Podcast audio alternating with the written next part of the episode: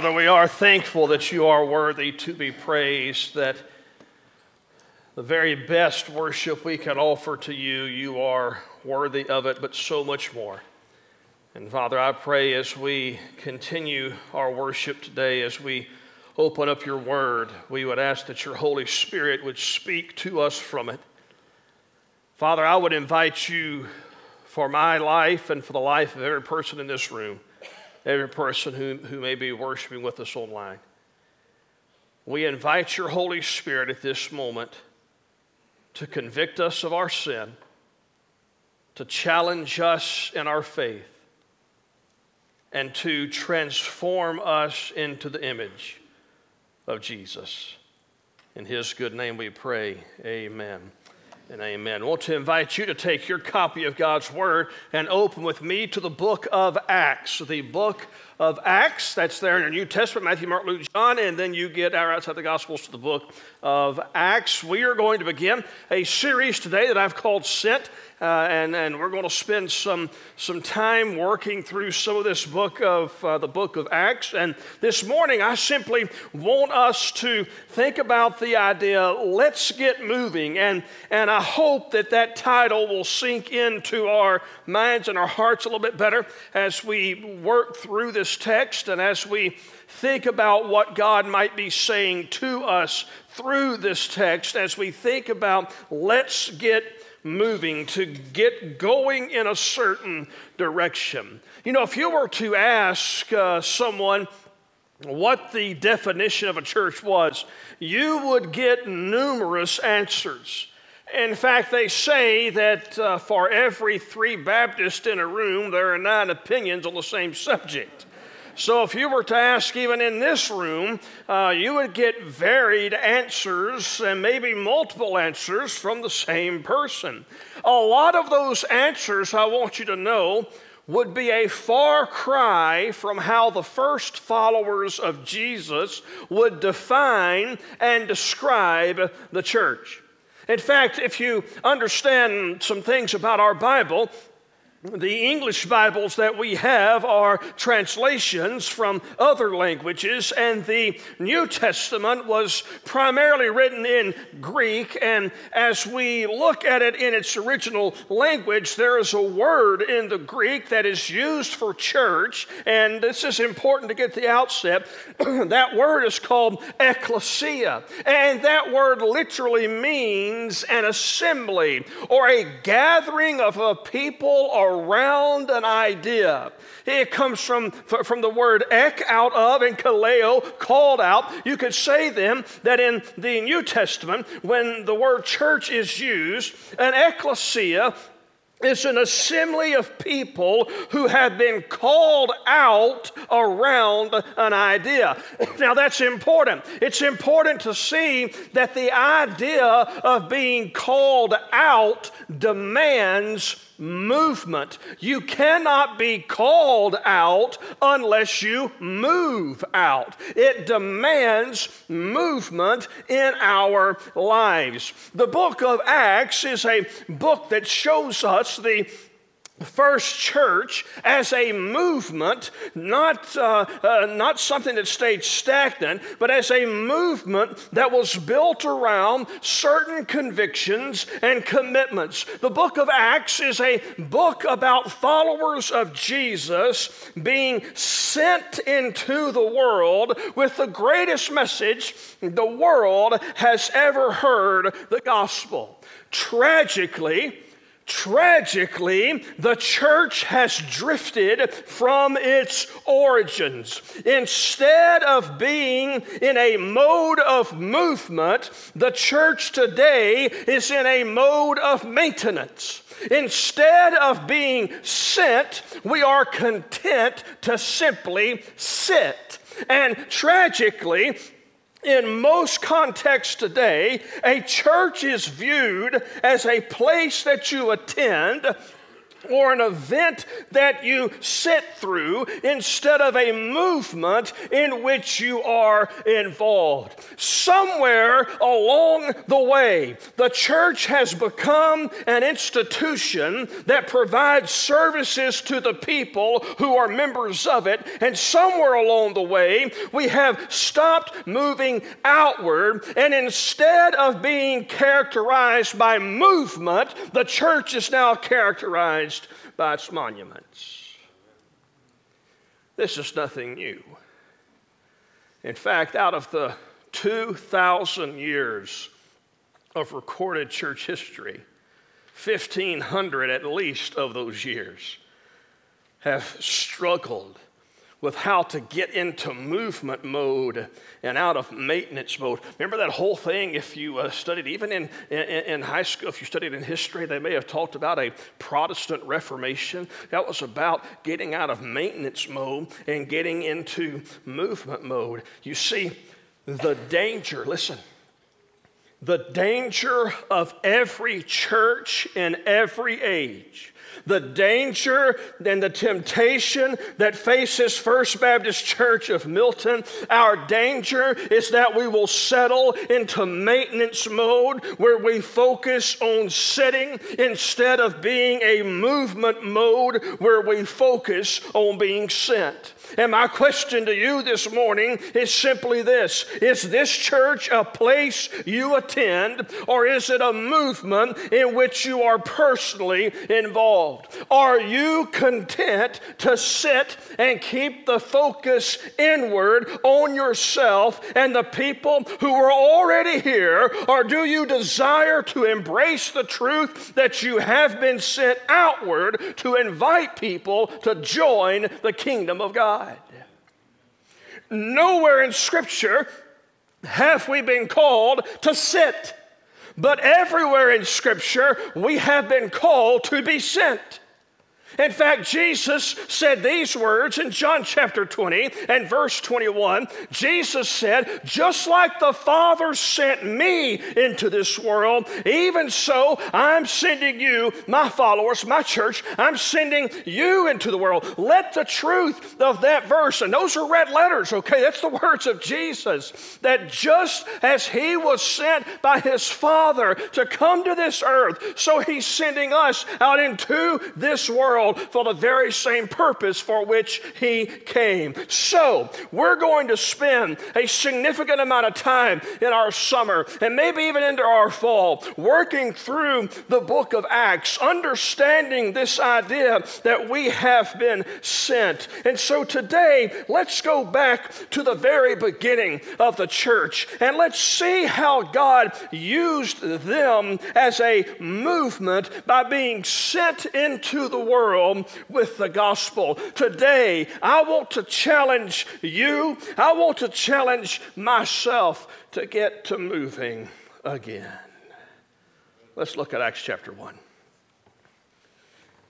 In the first book, O Theophilus, I've dealt with all that Jesus began to do and teach until the day he was taken up, after he had given commands of the Holy Spirit to the apostles whom he had chosen. He presented himself alive to them after his suffering by many proofs, appearing to them during 40 days and speaking about the kingdom of God. And while staying with them, he ordered them not to depart from Jerusalem, but to wait for the promise of the Father, which he said, "You heard from me, for John baptized with water, but you will be baptized with the Holy Spirit not many days from now." He's not telling them to sit, he's telling them to wait. Verse 6. So when they had come together, they asked him, "Lord, will you at this time restore the kingdom of Israel?" Jesus said to them, "It's not for you to know times or seasons that the Father has fixed by his own authority, but you will receive power when the Holy Spirit has come upon you, and you will be my witnesses. I'm going to call you out in Jerusalem and in all Judea and Samaria and to the end of the earth." They cannot get from Jerusalem to Samaria, to Judea, to the end of the earth. They can't get there unless they move. And when he had said these things, as they were looking on, He was lifted up, and a cloud took him out of their sight. And while they were gazing into heaven as he went, behold, two men stood by them in white robes and said, Men of Galilee, why do you stand looking into heaven? This Jesus, this very same Jesus who was taken up from you into heaven will come in the same way as you saw him go into heaven.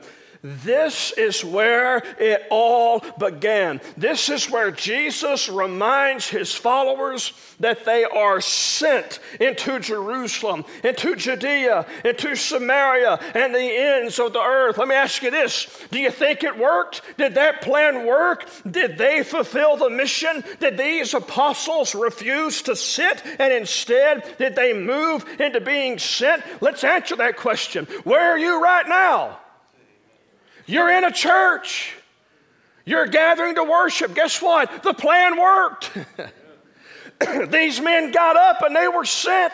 And we are here today because they were sent. Imagine what would have happened if Peter said, you know what? I think we should just hunker down and do ministry only. What if John had said, you know what? I think we ought to see there's 12 of us. That means we have to have 24 committees. So let's form some committees. Let's just stay. What would have happened if they'd stayed in the room and just looked at each other inwardly? We wouldn't be here today. Yeah, the plan worked. God's calling to them worked. God's plan always works because they got to moving. I want to share with you from this text this morning 3 reasons why they got to moving. 3 truths that compelled them to move. And if you, I promise, if you will latch on to these 3 truths, you'll get to moving as well. Ready? Doesn't matter, we're still going to do it. First is this. Number 1, they were consumed with the message of Jesus. These apostles, as Acts opens up, they were consumed by the message of Jesus. The language of Luke in verse 3 lets us know that these disciples believed that Jesus was the Savior who suffered for us so that we could belong to his kingdom. They knew that Jesus was not just some other religious prophet with some other religious message. They believed that Jesus was God himself, sent himself to this world on a rescue mission to save us. They believed that the message of Jesus was one of suffering and death. That's why it says in verse 3, after his suffering, they believed that Jesus was crucified because we are rebellious people who would rather run our own lives than submit to the authority of God. But in one of the greatest ironies ever to come into the face of this earth, the sacrificial death of Jesus was the payment that God accepted for the penalty of our sins if we would receive Jesus. They believed this message that Jesus had risen from the dead, appearing to them, verse 3, over 40 days and speaking about the kingdom of God. They believed it because they had witnessed it with their own eyes.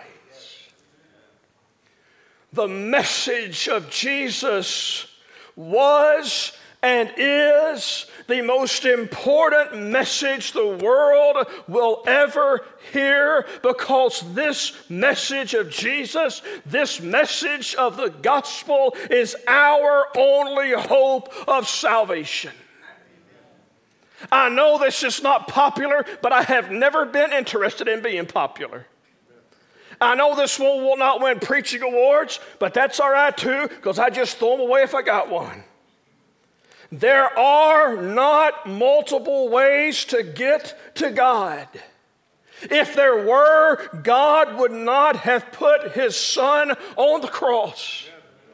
When Jesus prayed in Gethsemane, Father, if it's possible for this plan to be accomplished, if it's possible, if there's any other way, let this cup pass from me. If there were other ways, why didn't God say, hey, there are other ways. Let's just let people be good enough and try hard enough and hope that the good outweighs the bad. And if it does, I'll accept them. No, Jesus said that he was the way, the truth, and life, and that no one could get to God the Father unless they went through Jesus Christ. And the apostles believed that message.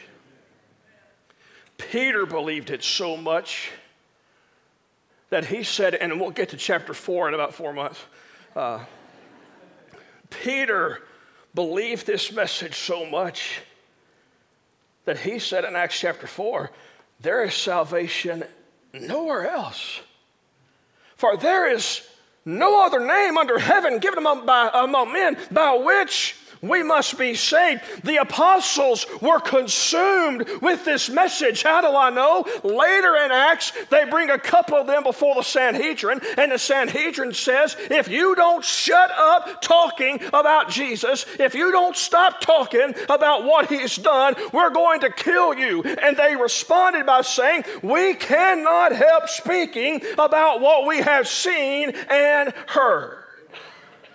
Are you consumed with the message of Jesus? Oh, we're consumed about our favorite sports teams. Oh, we're consumed about what the experts on Fox News and CNN have to say about politics. Oh, we're consumed with having things our way. But are you so consumed with the message of Jesus to the point that you will not shut up about it?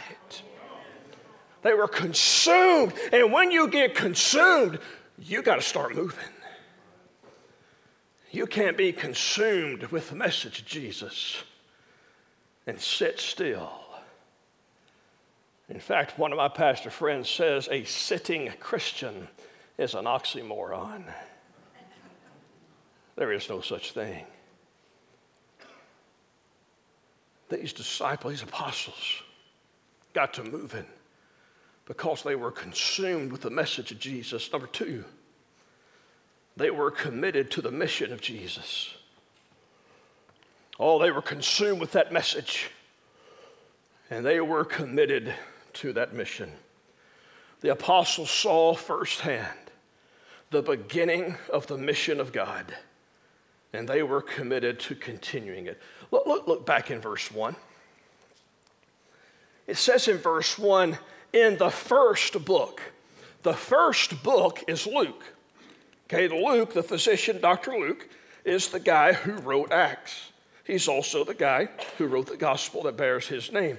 Luke and Acts are actually a 2-volume set written by the same author, written to this guy named Theophilus, who was a skeptic to whom Luke is writing these books.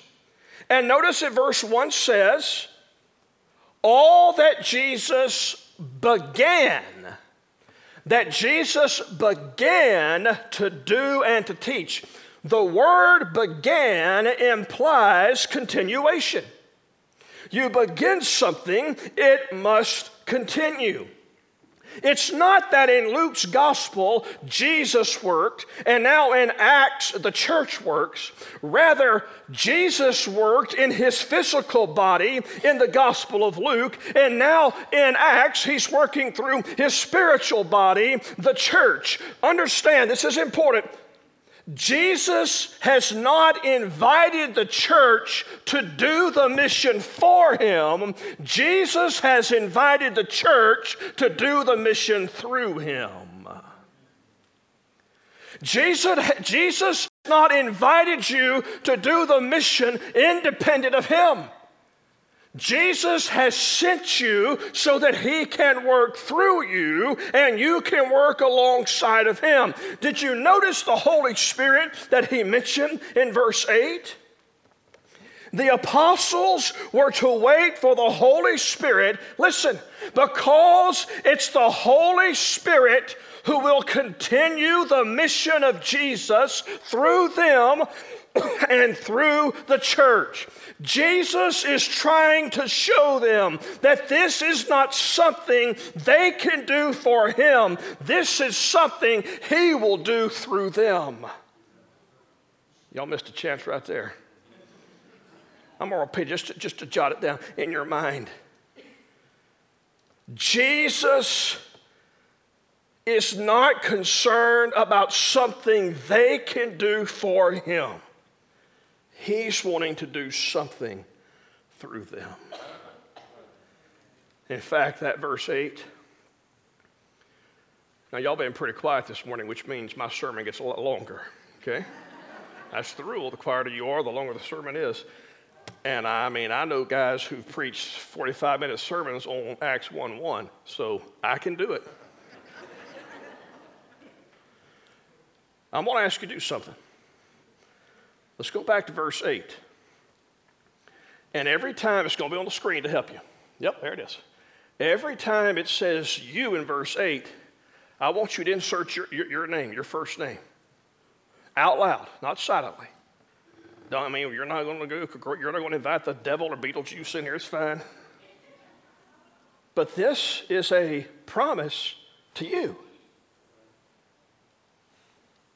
But Jonathan, let's go, ready? But Jonathan will receive power when the Holy Spirit will back up. Y'all are stinking at this right now. You think I'm playing? I can stay here all afternoon. All together, you put your name where it says your name. Everybody know their name. All right, we should be able to do this. But Jonathan will receive power when the Holy Spirit has come upon Jonathan, and Jonathan will be my witness. That's exactly what that verse is saying. It is a verse about you. That's how personal this promise is. I don't have what it takes, you say. Yes, you do. You have the Spirit of God within you. Oh, it makes me uncomfortable. I agree. Someone has said that sharing the gospel are two awkward people talking to each other. I agree. But you have the Spirit of God who is greater than your level of insecurity. Oh, preacher, it's not my gift. Sure, there are some people. Catherine Tolbert could go to a chicken house and share the gospel and win chickens to Jesus, okay? There are some people who have that knack. They have that ability to tell people about Jesus. But you cannot say, it's not my gift. Sharing the gospel is not a gift given to the few. It is a mission given to everybody. Amen. And so if you aren't doing it, you are in sin. Right. Plain and simple.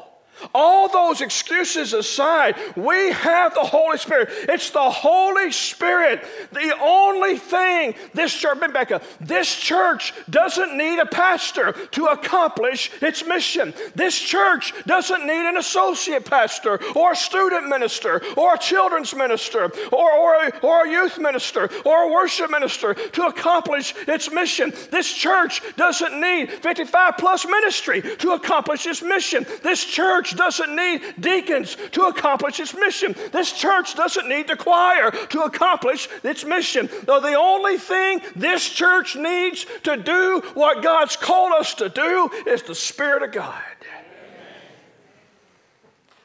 And so, if it's not being accomplished in your life, and if you don't think it's being accomplished in your church's life, don't complain about anybody but you. Because that Holy Spirit is empowering me. And if I'm not a witness, that is my fault. The church in Acts, they didn't have a fellowship hall to eat in. I think that probably came pretty quick, though, as a pretty high priority. All they had was the Spirit of God.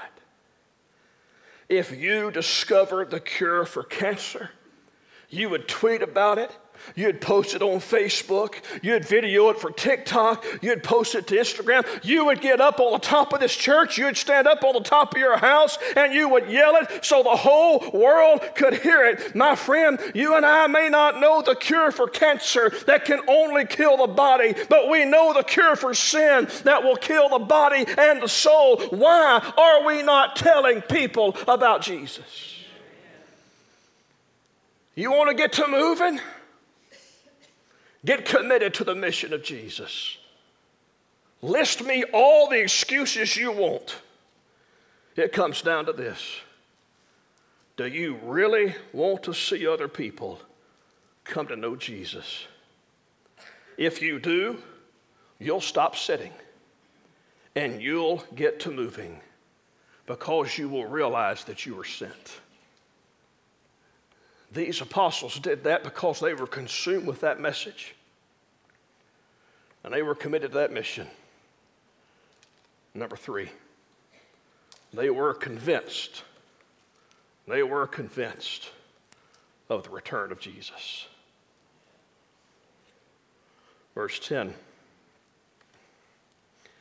While they were gazing into heaven as he went, behold, two men stood by them in white robes, and said, Men of Galilee, why do you stand looking into heaven?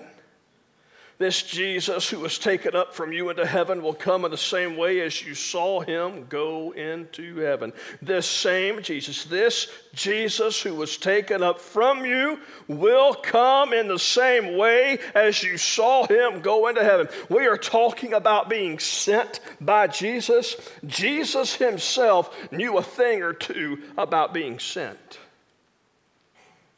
Say there are two different scenarios when it comes to Jesus being sent. One's already occurred, and one has yet to occur. Jesus was sent from heaven to earth, born in a manger, grew to be a man who knew no sin, but who was made sin for us so that we could become the righteousness of God. The Word of God became flesh, and he dwelt among us. Our text discusses his ascension, when he left this earth to return to heaven, where he currently sits at the right hand of his Father, and among many other things that he's doing, he is interceding for us as we pray. One day, Jesus is going to be sent again. He's going to return to this earth one more time. But this time, the next time he is sent, he is not coming as a savior, he is coming as a judge. He will not bring with him salvation, but he will bring with him justice. He will not be sent the next time as the Prince of Peace, but he will be sent as a warrior who will correct every injustice and right every wrong. My friend, every person in this room, every person listening to this, wherever you are in the world today, you must meet Jesus, and you must meet him either as a savior or as a judge. You must meet him either in receiving eternal life in salvation or eternal condemnation in judgment. So if you must meet him anyway, why not meet him today as Savior? Because he's going to return one more time as judge.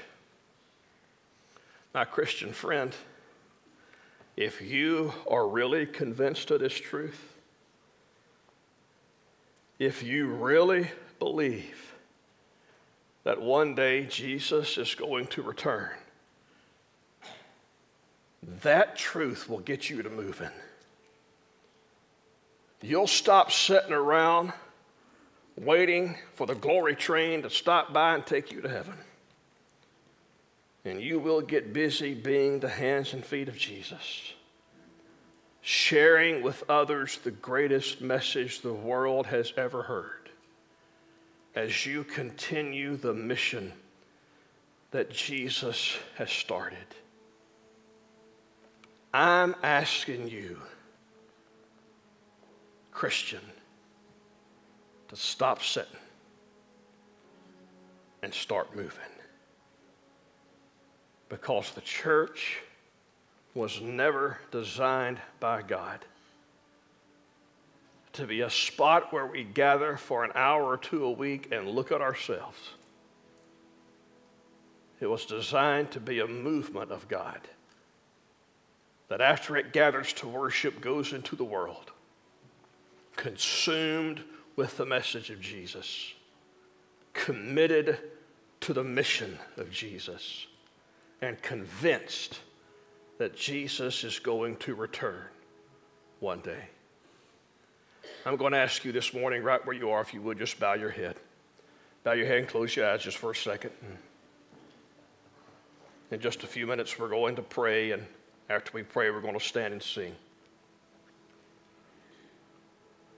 Now, you may be here this morning and you have not met Jesus as Savior. As I just said, you're going to meet him. You will meet him one day. Every knee will bow, every tongue will confess Jesus Christ is Lord. He would love to meet you today as Savior. As you confess your sin to him, as you repent in prayer as best you know how, to talk to God right where you are. Or you may need to talk to someone about that. You may have questions about that. You may have made that decision already in this service. If you need to talk to someone, if you need to share with someone the decision that you've made to do that, don't be afraid to walk down this aisle and say, Pastor, I've got a question. Or Pastor, can you help me understand what it means to make Jesus my Lord? Pastor, what do I say when I need to pray to ask Jesus to be my Lord and Savior? I'll be glad to help you walk through that. Our associate pastor, Dr. Jackson, will be glad to help you walk through that. These deacons we have in this room will be glad to help walk you through that. These men and women who love Jesus in this room will be glad to help you walk through that. And then I want to speak to you who've already done that in your life. I share this message from my heart. And even though there may have been a little yelling, I promise you I'm not mad. I just want us to be as consumed with God's message of the gospel as these first apostles were. And I want us to do what God's called us to do. Maybe the Spirit of God has convicted you that you've been sitting. And all this is an opportunity for you on Sundays to come and to gather and to say that you've been to church and to mark something off your spiritual to-do list. May I ask you to just try it out. Just try moving with the Spirit of God. Watch where he takes you. Watch what he does through you. I promise you, moving with God's Spirit honors God. Sitting on a pew on Sunday without being sent, it's just an exercise in sitting. Let's get to moving this morning. Father God, would you move upon every heart in this room?